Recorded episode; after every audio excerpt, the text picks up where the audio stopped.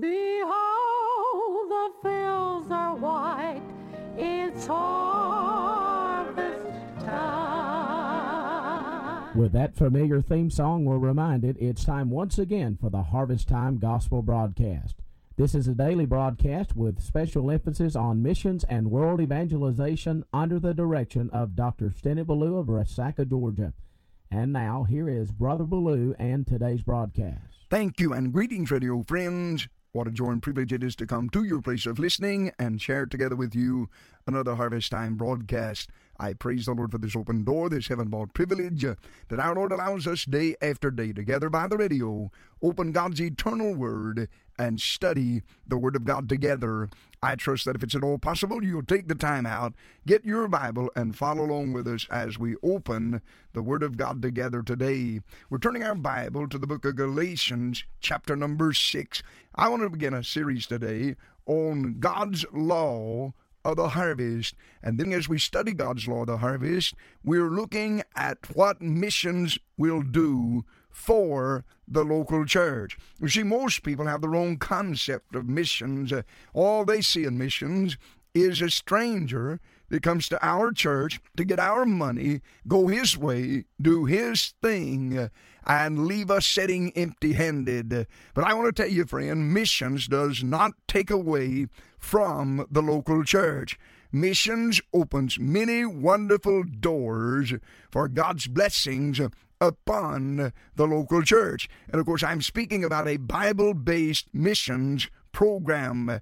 And so, what we're going to do for the next several broadcasts, we're going to look in the Word of God at what God has to say about His law of the harvest, and then we're going to apply that to the local church and deal with the thought of what missions will do for your local church. Before I deal with the scripture, let me just mention to you that in 1973, God began to move upon my heart that I would soon be changing churches, that I was to initiate an annual Bible conference and an annual missions conference.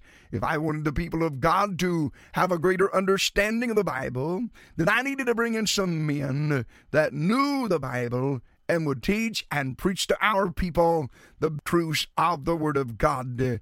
And then, if we were going to be a missions hearted church, and be a church that pleased God, then we needed to know something about missions. Well, within a few months' time, I did resign the church that I was pastoring, and I accepted the call of another church to become their pastor. But when I met with the men and talked with them, I shared with them what the Lord had already shared with my heart that we would begin the annual missions meeting and the annual Bible conference. And they rejoiced in the fact that I wanted to lead the church in that direction. So we scheduled our first missions conference for the spring of 1974. And when I went there, the church was supporting seven mission projects, and they were dividing 10% of the church income among those seven. And needless to say, they were not getting much money, but they were doing the best they knew how. We started our mission meeting in 1974 in the month of March, and immediately God revolutionized our church in my own thinking about missions. And God did a work of grace in our church that would change the life of many of them for the rest of their life. So I want to share with you what God shared with me. And I had the wonderful privilege for the last 25 years of preaching and teaching these truths to many, many different churches. And I've watched God do a work of grace in those churches that changed them for the glory of Christ for many years to come. And so I want you to listen, and I want you to let God speak to your heart for God's glory and God's honor. Now we're turning in our Bible today to the book of Galatians, chapter number 6, and here we find the basic principles of God's law of the harvest. The Bible said in verse number 7 Be not deceived, God is not mocked. For whatsoever a man soweth, that shall he also reap. Verse number 8, the Bible said, For he that soweth to his flesh shall of the flesh reap corruption, but he that soweth to the Spirit shall of the Spirit reap life everlasting. And then in verse 9, the Bible said, And let us not be weary in well doing, for in due season we shall reap if we faint not. That's reading from the book of Galatians, chapter 6, verse number 7, 8, and 9. As I said, here we have the basic principles of God's law of the harvest. May I just say to you that it's not my idea, but it was God who put it in this Bible to liken our giving to sowing, and then God's blessings back upon our life and receiving to reaping. And so God lays out the principle here before us in the law of the harvest. Let me say to you, in God's law of the harvest, there never has been a crop failure, and there never will be. If you sow it, you will reap it. That's God's law of the harvest. It is an unbreakable law. It will not fail. Now, in God's law of the harvest, there are four principles that I want us to look at. First of all, the Bible said, Be not deceived. God is not mocked. For whatsoever a man soweth, that shall he also reap. Number one, in God's law of the harvest, you reap what you sow. Now, I apply this first of all to the natural law. You have never planted beans and gathered squash. You never planted cucumbers and gathered okra. You never planted corn and gathered wheat. No, you reap what you sow. The seed that you plant will produce after its own kind. So you reap what you sow. Number two, in God's law of the harvest, you not only reap what you sow, but you reap after you sow. You'll understand in a moment my making that statement. There are those who would say, well, if God would just give me some money, then I would give some of it to missions. That's like me standing by the side of my garden and saying to my garden, if you would produce, I would plant. Sowing is first, and sowing costs. But the reaping day comes, and you forget about the expense of sowing and the toil and labor in the harvest because the payday is well worth your time in God's law of the harvest. But not only do you reap what you sow, you reap after you sow, but you reap more than you sow. Now, before I deal with that, let me deal with a group of people who say, Well, preacher, I just don't think you ought to give to get. Well, I wonder what your response is to the Lord Jesus Christ when he said in the book of Luke, chapter 6, and verse number 38, Give, and it shall be given unto you. Notice what the Word of God said Good measure, pressed down, and shaken together, shall men give into your bosom. For with the same measure that you meet withal, it shall be measured to you again. Now, I do want to say very quickly that I am not preaching or promoting a health and wealth gospel. I am not talking about some of the religious schemes that you have saw on your television or heard on the radio, a name it, claim it type of thing.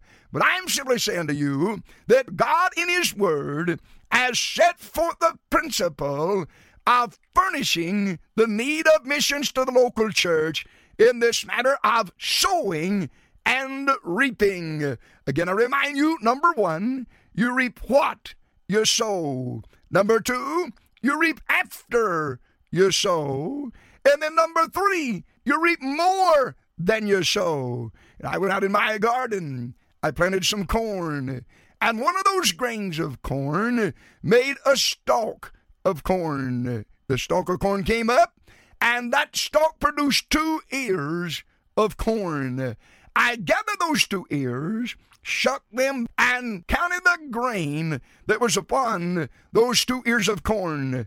There were over 1,100 grain that came from one grain of corn. So you reap what you sow, you reap after you sow, you reap more than you sow. Now, would you think for just a moment what would have happened the next year if I had planted those 1100 grain and let them produce as did the first grain.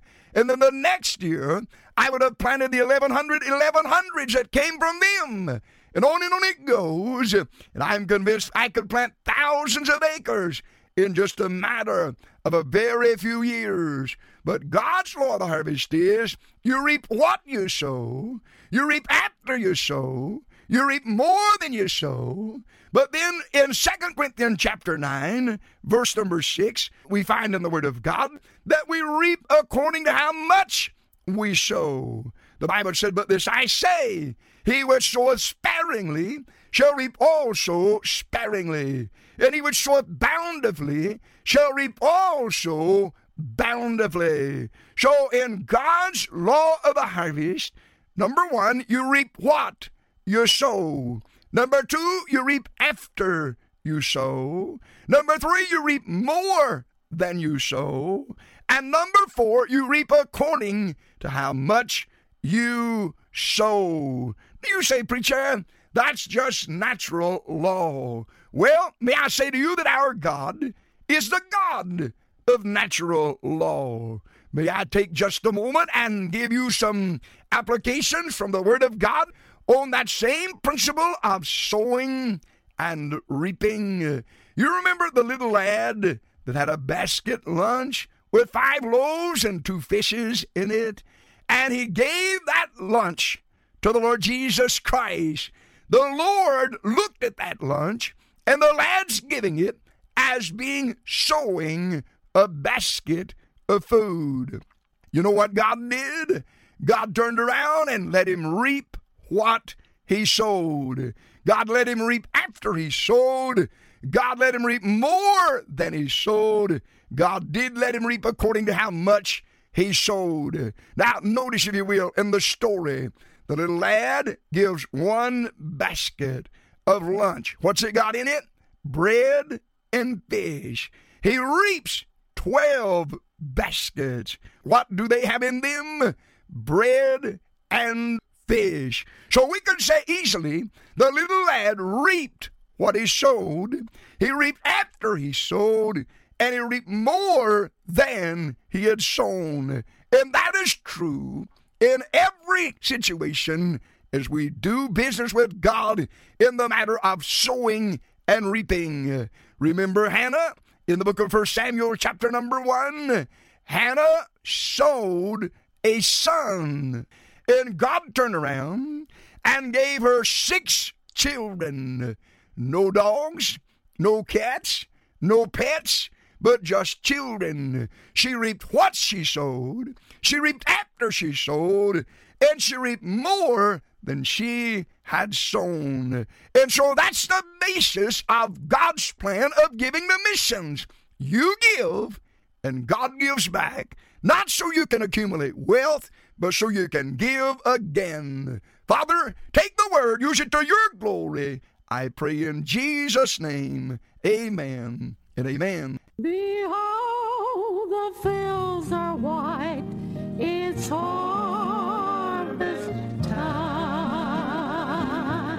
Well, I trust the broadcast was a blessing to you today. Let me remind you that Harvest Time is a listener supported radio ministry. God has been so good to us.